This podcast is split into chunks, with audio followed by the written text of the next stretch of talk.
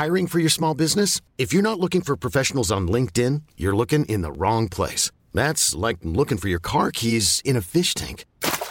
LinkedIn helps you hire professionals you can't find anywhere else, even those who aren't actively searching for a new job but might be open to the perfect role. In a given month, over 70% of LinkedIn users don't even visit other leading job sites. So start looking in the right place. With LinkedIn, you can hire professionals like a professional. Post your free job on linkedin.com slash achieve today.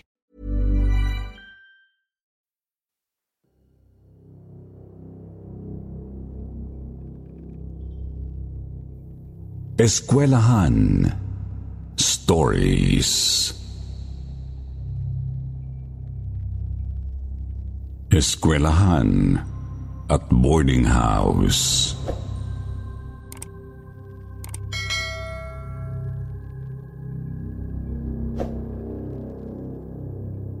Hello po, Sir Jupiter. Si Alex po ito. Yung sender ng kwarto at lato-lato stories na binasa ninyo dati. Sumulat po ako ulit kasi may gusto po akong ibahagi sa inyong dalawang kwento ng kababalaghan. Ang una po ay tungkol sa isang matandang kubang nakaitim sa eskwelahan namin. Nangyari po itong kwento ko na to noong 2005. Dito sa aming baryo na nasa Mexico, Pampanga. Di ko na lang po papangalanan ang mismong barangay kung saan kami nakatira. Ang kwentong ito po ay tungkol sa kaibigan at kababata kong si Joel. Hindi niya po tunay na pangalan. Si Joel po ang panganay sa kanilang pamilya. Sa murang edad niya noong kabataan namin, masasabi kong napakaresponsable niyang panganay sa kanyang mga kapatid. Mabait, matulungin sa mga gawaing bahay at magalang sa mga magulang. Napakamasayahin din po nito at kwelang kausap. Subalit sa likod ng pinapakita niyang saya, may nakakubli palang takot na hindi niya na ipagsasabi. Hindi rin po niya ito inihingi ng tulong sa kahit na sino.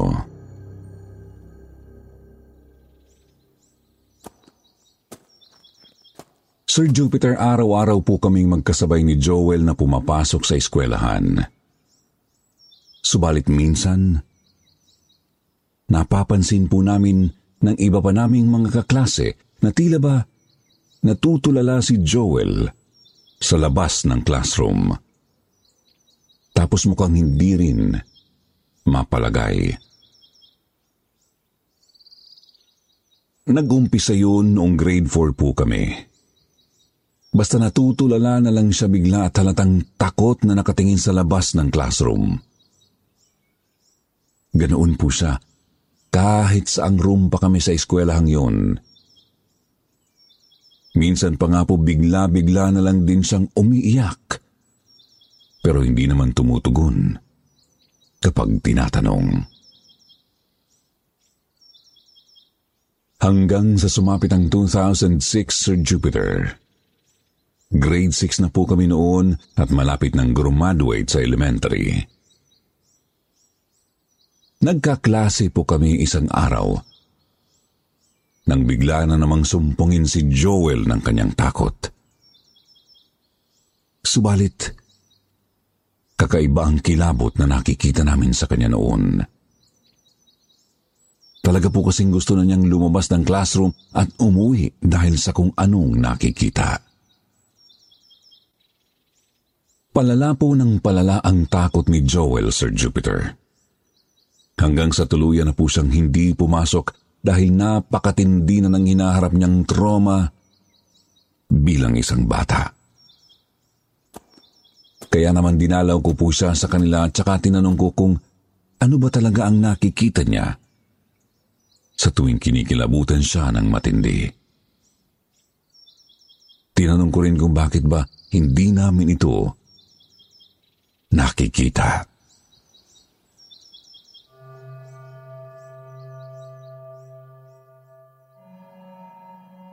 Doon, kinilabutan po ako ng gusto sa mga isinaad ni Joel. Sabi niya isang matandang parang kuba raw ang nakikita niya. Napakahaba raw ng buhok. Buhok na hindi pa baba, kundi nakataas ang ayos. Itim rin daw ang mga labi maging ang mga kilay. Tapos parang maliit na tuldok lang kung titignan ang itim ng mga mata. Dagdag pa, nakasuot din daw ito ng itim na mga damit. Sir Jupiter napakapangit daw ng nasabing matanda at mukhang demonyo ang itsura. Palagi raw itong masama kung makatingin kay Joel. Subalit, minsan naman ay tumatawa ito tsaka nagsasalita na parang may sadyablo ang boses.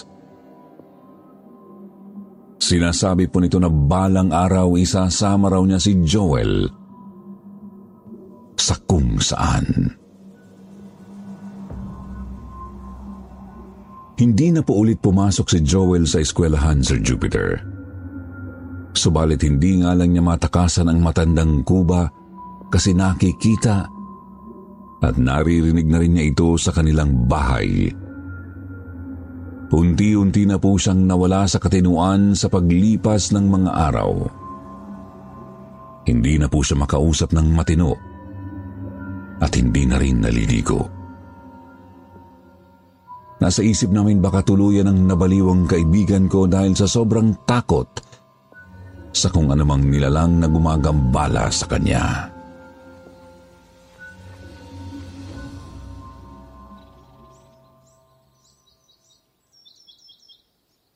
Isang araw po, Sir Jupiter, 2007 na po noon.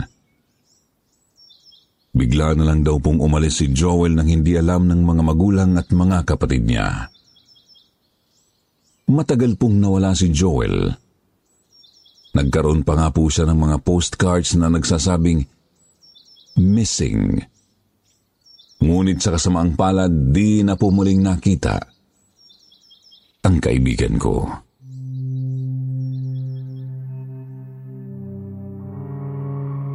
Hanggang ngayon, misteryo pa rin para sa amin ang pagkawala ni Joel. May mga nagsasabi na baka raw may schizophrenia ito kaya't nakakakita ng kung ano-ano. Pero paano naman nun maipapaliwanag ang biglaan niyang pagkawala? Kaya nasa isip ng iba sa amin marahil na isa katuparan na ng demonyong matandang kuba ang layunin niyang isama si Joel. Joel. Sa katunayan noong taon din ng pagkawala ng kaibigan ko, pinarenovate po ng kaunti ang elementary school namin tapos pinabendisyonan. Iwas na iwas na rin ang mga tao sa barangay namin at dumaan malapit sa eskwelahang yun kapag malalim na ang gabi. Naniniwala po kasi ang marami na nasa eskwelahan lang si Joel at kasama ang matandang kuba na Diablo Maski nga po ako. Hindi na rin ako nagpapagabi kapag kasama ko ang mga kabarkada ko kasi alam kong dadaanan at dadaanan ko ang eskwelahang yun pauwi. Sir Jupiter, marami pong naiwang mga katanungan tungkol sa pagkawala ni Joel. At hanggang ngayon, wala pa rin kasagutan ang mga ito. Isa na po roon ang pagbukas ng third eye ko na ang nangyari sa kaibigan ko ang naging mitsa.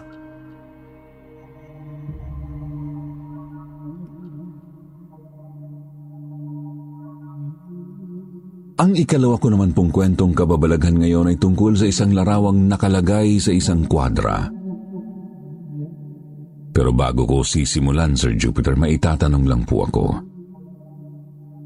Naniniwala po ba kayo na kapag luma na ang isang bagay, kagaya ng isang lumang nakakwadra o nakaframe na larawan, ay hindi ito dapat basta-basta hinahawakan? Ako po naniniwala doon. At dahil yun, sa karanasang ito.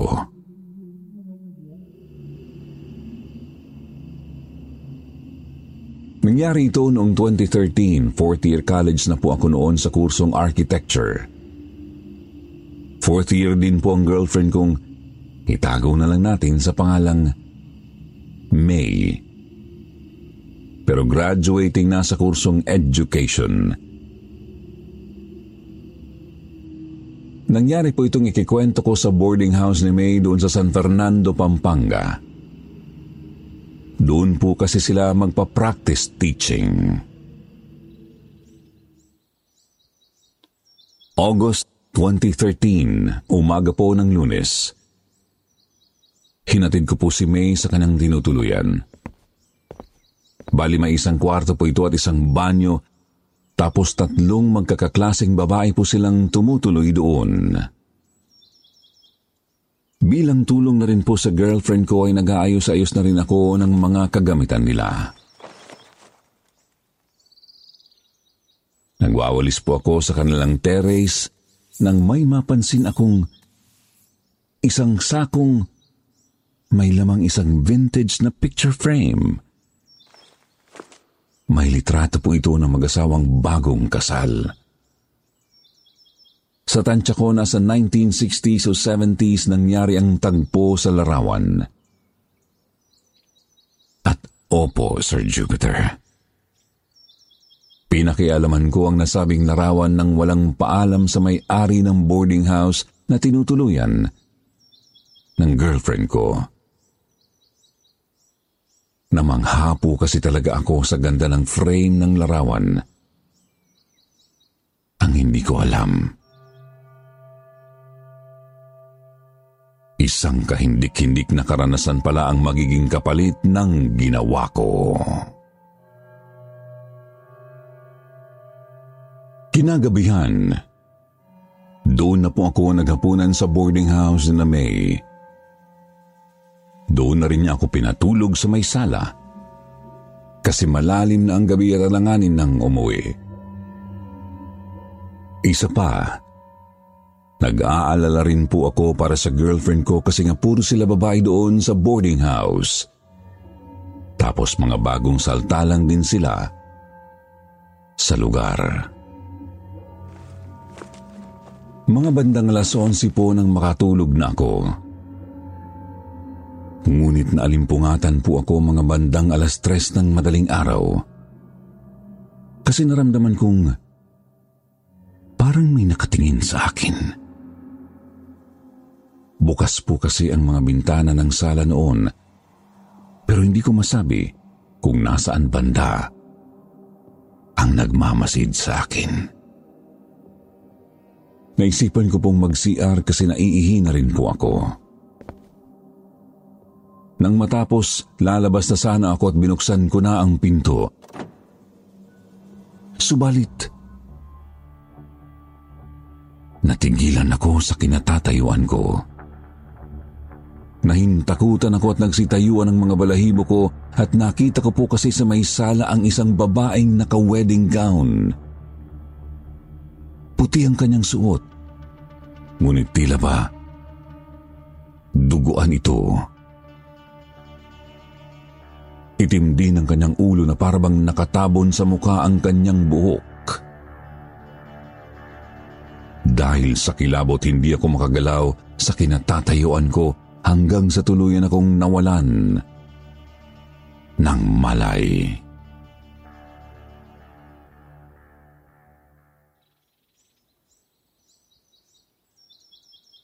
Umaga na po pagkagising ko. Nakita raw po ako ng girlfriend ko na nakahiga malapit sa may banyo. Naikwento ko sa kanya ang nangyari. Tapos ikinuwento naman namin sa may-ari ng boarding house na may nagpaparamdam pala sa unit. Sir Jupiter.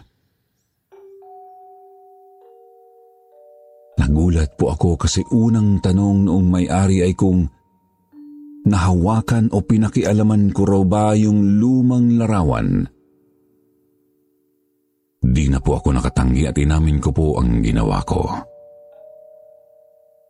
Napansin ko po ang pagkakadismaya sa mukha ng may-ari. Sabi niya, may dahilan daw kung bakit itinabi na ang nasabing larawan at hindi na idinidisplay. Marami na raw po kasing nangyaring kababalagan at ilang ulit na ring nagparamdam ang babaeng nakasuot ng pangkasal. Kapag daw po kasi natignan o nahawakan mo yung larawan, hindi na raw titigil sa pagpaparamdam ang nasabing elemento. Doon din po namin nalamang lola pala ng may-ari ang multong yun. Siya rin daw ang babae sa larawan. At pinatay ng minsang looban ang dating bahay na nakatayo roon. Sa mismong lugar kung saan nakatirik ngayon ang boarding house. Hanggang doon na lamang po ang aking kwento sa ngayon, Sir Jupiter. Sa muli, maraming salamat at more power sa mga channel ninyo. Hey, I'm Ryan Reynolds. Recently, I asked Mint Mobile's legal team if big wireless companies are allowed to raise prices due to inflation. They said yes. And then when I asked if raising prices technically violates those onerous two year contracts, they said, What the f are you talking about, you insane Hollywood ass? So to recap, we're cutting the price of Mint Unlimited from $30 a month to just $15 a month. Give it a try at mintmobile.com slash switch. $45 upfront for three months plus taxes and fees. Promo rate for new customers for limited time. Unlimited more than 40 gigabytes per month. Slows. Full terms at mintmobile.com.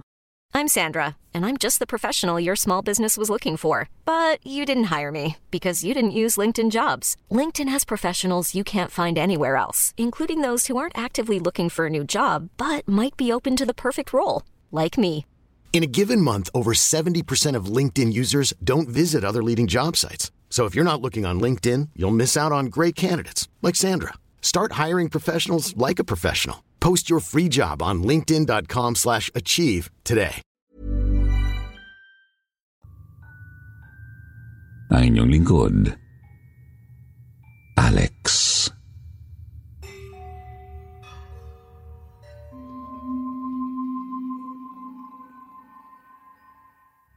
School Nurse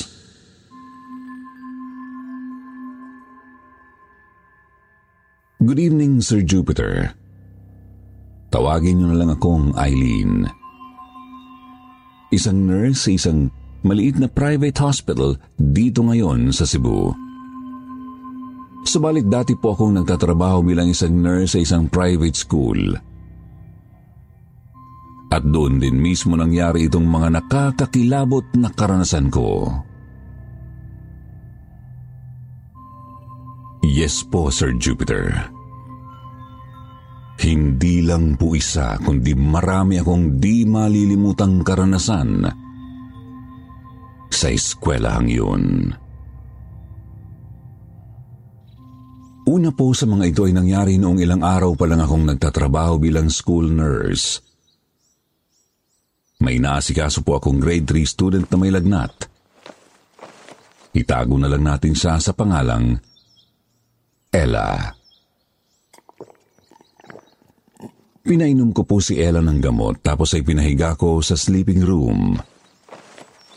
Medyo maliit pero komportableng kwarto na may dalawang magkatapat na kama.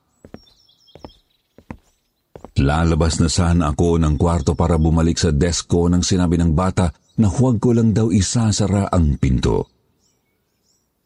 Naisip kong baka natatakot lang na mapag-isa. Kaya nginitian ko siya at iniwan ngang bukas ang pinto ng sleeping room. Umupo ako sa may desk para asikasuhin ang ilang mga dokumento. Makalipas ang ilang minuto, napahinto ako sa ginagawa. Kasi may naririnig akong kumakanta. Boses ng isang batang babae. Kumakanta ng napakarahan pero walang salita. Kumbaga po, haming lang. Napakunot ang noo ko. Isip ko po kasi na baka hindi natutulog o nagpapahinga si Ella. Tumingin ako ulit sa dokumentong sinusulat ko tapos tinuloy ang ginagawa. Tuloy lang sa pagkanta ang boses. Pero tumigil din naman makalipas ang mga limang minuto. Nang matapos ko na ang isang bahagi ng sinusulat, tumayo na ako para puntahan si Ella. Dala ko ang thermometer para i-check kung mataas pa rin ba ang lagnat ng bata. Noong papunta na ako sa pinto, nagulat ako kasi bigla na lang lumabas si Ella na umiiyak tapos mukhang takot na takot. Humahangos pa nga po eh. Tinanong ko siya kung anong nangyari. Pero mabilis lang niyang sinabi na ayos na raw siya at aalis na siya ng klinik. Pipigilan ko sana kasi kailangan ko pa siyang masuri.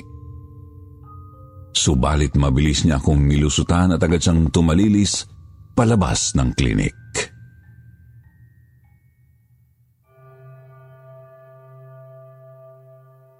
Sir Jupiter, takang-taka ako sa naging kilos ng bata. Nag-aalala rin kasi mataas talaga ang lagnat noon nang dumating sa klinik. Pero dahil nga nakaalis na, naisip ko na lang na iligpit na lang ang pinaghigaan niya tapos isulat na lang sa isang report ang nangyari. Papasok na sana ako sa sleeping room nang marinig ko ulit ang humming, Sir Jupiter. Nagpalingalinga ako. Pero wala namang ibang bata sa loob ng klinik.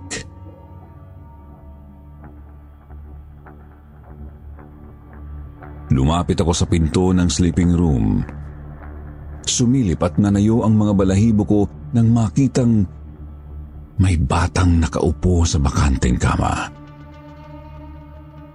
Nakauniforme kaya naisip kong isa itong estudyante.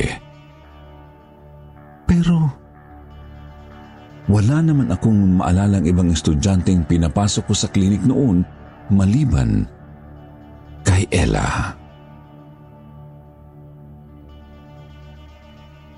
Nakayuko lang ang bata. Hindi gumagalaw ang katawan habang patuloy lang sa pagkanta. Tinitigan ko siya ng maigi habang ramdam kong kumakalabog ang dibdib ko. Ilang sandali pa dahan-dahan itong nag-angat ng tingin at lalo akong nahimtakutan sa nakita. Puro dugo ang mukha nito dugong galing sa napakalaking sugat sa kanyang ulo.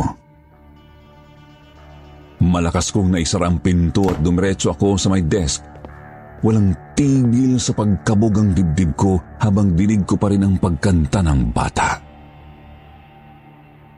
Dahil natatakot na talaga ako, tumayo na ako at lumabas muna ng klinik. Doon muna ako sa may bench habang tinatanaw ang klinik. Hindi ako pwedeng lumayo eh. Baka kasi may maghanap sa akin o may pasyenteng dumating. Ang problema ko nga lang po hindi tumigil ang kumakantang bata, Sir Jupiter. Palagi siyang nagpaparamdam, siguro mga dalawa o tatlong beses kada linggo. Pinipilit ko na lang itong baliwalain at iniiwasan kong buksan ang sleeping room hanggat maaari hanggang sa nakasanayan ko na lang ang boses sa pagdaan ng mga araw. Opo, kinikilabutan pa rin ako kapag nakikita ko ang bata. Nakakatakot naman po kasi talagang makita ang duguan niyang mukha. Pero hindi ko lang pinapahalata ang takot ko. Baka kasi magalit pa sa akin. Sabi kasi ng iba, mas lalo ka raw kukulitin ng mga ligaw na kaluluwa kapag pinapansin mo sila. Ang tanging magagawa ko lang, magdasal na sana matagpuan na niya ang kapayapaan.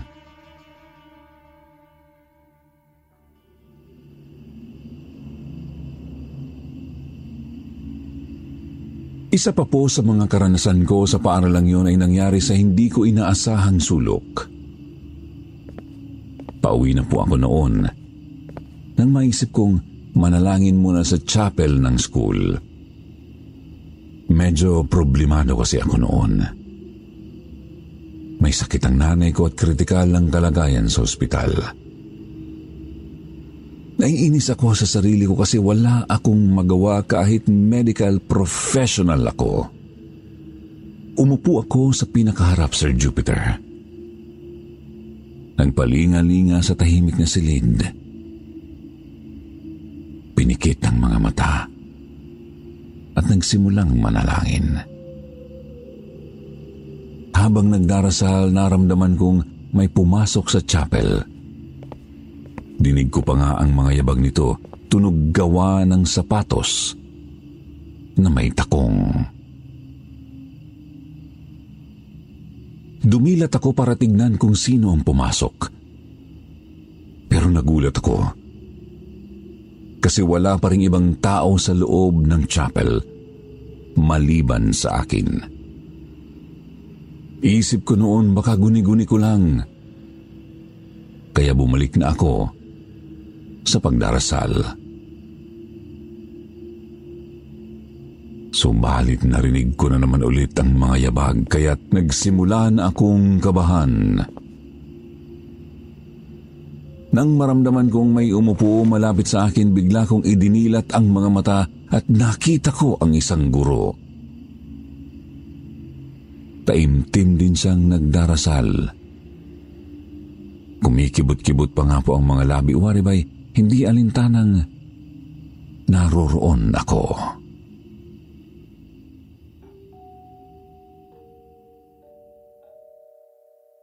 Sir Jupiter, gusto ko siyang hayaan na lang na manalangin. Ayoko rin kasing makadistorbo pero hindi talaga maganda ang kutob ko sa gurong yun. Una, hindi ko siya kilala. At ikalawa, siya rin ba ang narinig kong pumasok sa chapel? Kung ganun, bakit bigla siyang nawala? Pinilit ko na lang alisin ang takot sa isip ko. Pumikit ako ulit at nagpatuloy sa pananalangin. Kahit dinig ko ang pagdarasal ng guro. Ilang sandali pa po nagtaka ako kasi tumigil na ito. Dumilat ako at nahintakutan nang makitang bigla na lang naglaho ang nasabing guro. Doon na po ako dali-daling tumayo at nagsimulang maglakad palabas. Ngunit lalo akong kinilabutan nang marinig ko ang mga yabag na sumusunod sa akin. Nang malapit na ako sa pinto, bigla na lang itong nagsara. Pinilit kong pihitan ang doorknob pero ayaw talaga. Nagpapanik na ako. Nagtatawag ng saklolo. Napapalingon sa likod. Naririnig ko ang yabag pero wala akong makitang naroroon. Sumigaw pa ako ng sumigaw at kinatok ko ng kinatok ang pinto hanggang sa may narinig din akong kung sino sa labas. Doon na po bumukas ang pinto at hingal na hingal ako nang lumabas. Nakita ko ang principal ng high school department na tawagin lang nating si Ma'am Garcia. Tinanong niya ako kung ano raw ba ang nangyari sa akin. Ikinuwento ko naman ang naranasan ko sa loob maging ang nakita kong multong guro. Sabi naman po ni ma'am, dating guro raw yun sa elementary department na namatay noong nagdaang taon lang. Madasalin daw po talaga at mahal na mahal ang pagtuturo. Hinala nila kaya siguro hindi makatawid kasi gusto pa nitong manatili sa eskwelahan. Huwag ko na lang daw pansinin kasi hindi naman daw ito nananakit. Hindi raw nananakit eh. Halos ayaw nga akong palabasin sa chapel eh. Kaya naman, hindi na ako bumalik sa loob ng chapel simula noon. Dumadaan na lang talaga ako sa malapit na simbahan kapag gusto kong manalangin bago umuwi. At para rin po mapanatag ang iba pang tauhan ng eskwelahan na nakita ang nasabing guro, pinabindisyonan ulit ng school president ang chapel. Hindi na nga lang talaga mapapawi ang trauma na nakuha ko sa karanasang iyon.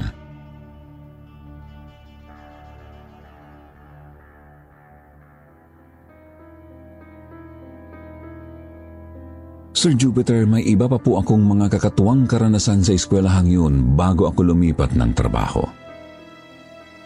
Siguro magpapadala na lang ulit ako ng email sa inyo kapag nakalibre ako sa oras. Pero bago ko pa man tapusin itong kwento ko ngayon, maitatanong lang sana ako. Yung batang kumakanta kasi, walang nakakakilala kung sino. Nagtanong na ako sa mga guro at iba pang staff ng paaralang yun, pero wala talaga. Sa palagay ninyo, sino? O ano kaya yun? Bakit kaya sa klinik niya napiling mamalaki. Ibahagi niyo na lang po ang mga kuro-kuro ninyo upang mabasa ko. Marami pong salamat.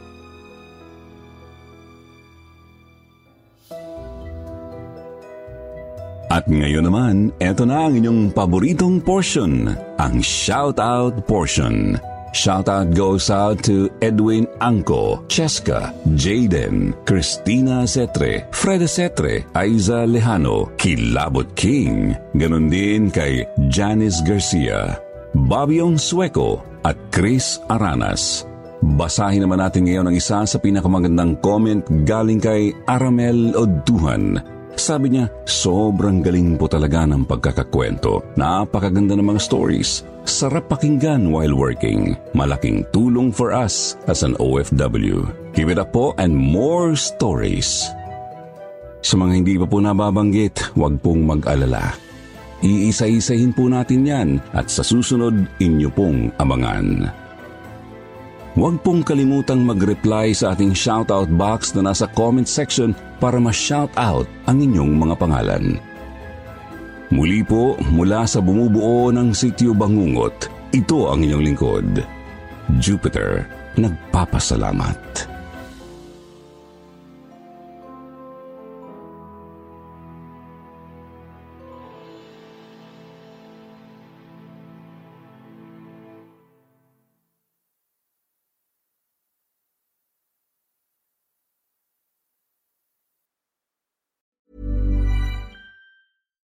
When you make decisions for your company, you look for the no brainers. And if you have a lot of mailing to do, stamps.com is the ultimate no brainer. It streamlines your processes to make your business more efficient, which makes you less busy. Mail checks, invoices, legal documents, and everything you need to keep your business running with stamps.com. Seamlessly connect with every major marketplace and shopping cart Schedule package pickups and see your cheapest and fastest shipping options from different carriers with rates up to 89% off USPS and UPS rates. And with the Stamps.com mobile app, you can take care of mailing and shipping wherever you are. Make the same no brainer decision as over 1 million other businesses with Stamps.com. Sign up with Code PROGRAM for a four week trial, plus free postage and a free digital scale. No long term commitments or contracts. That's stamps.com. Code program.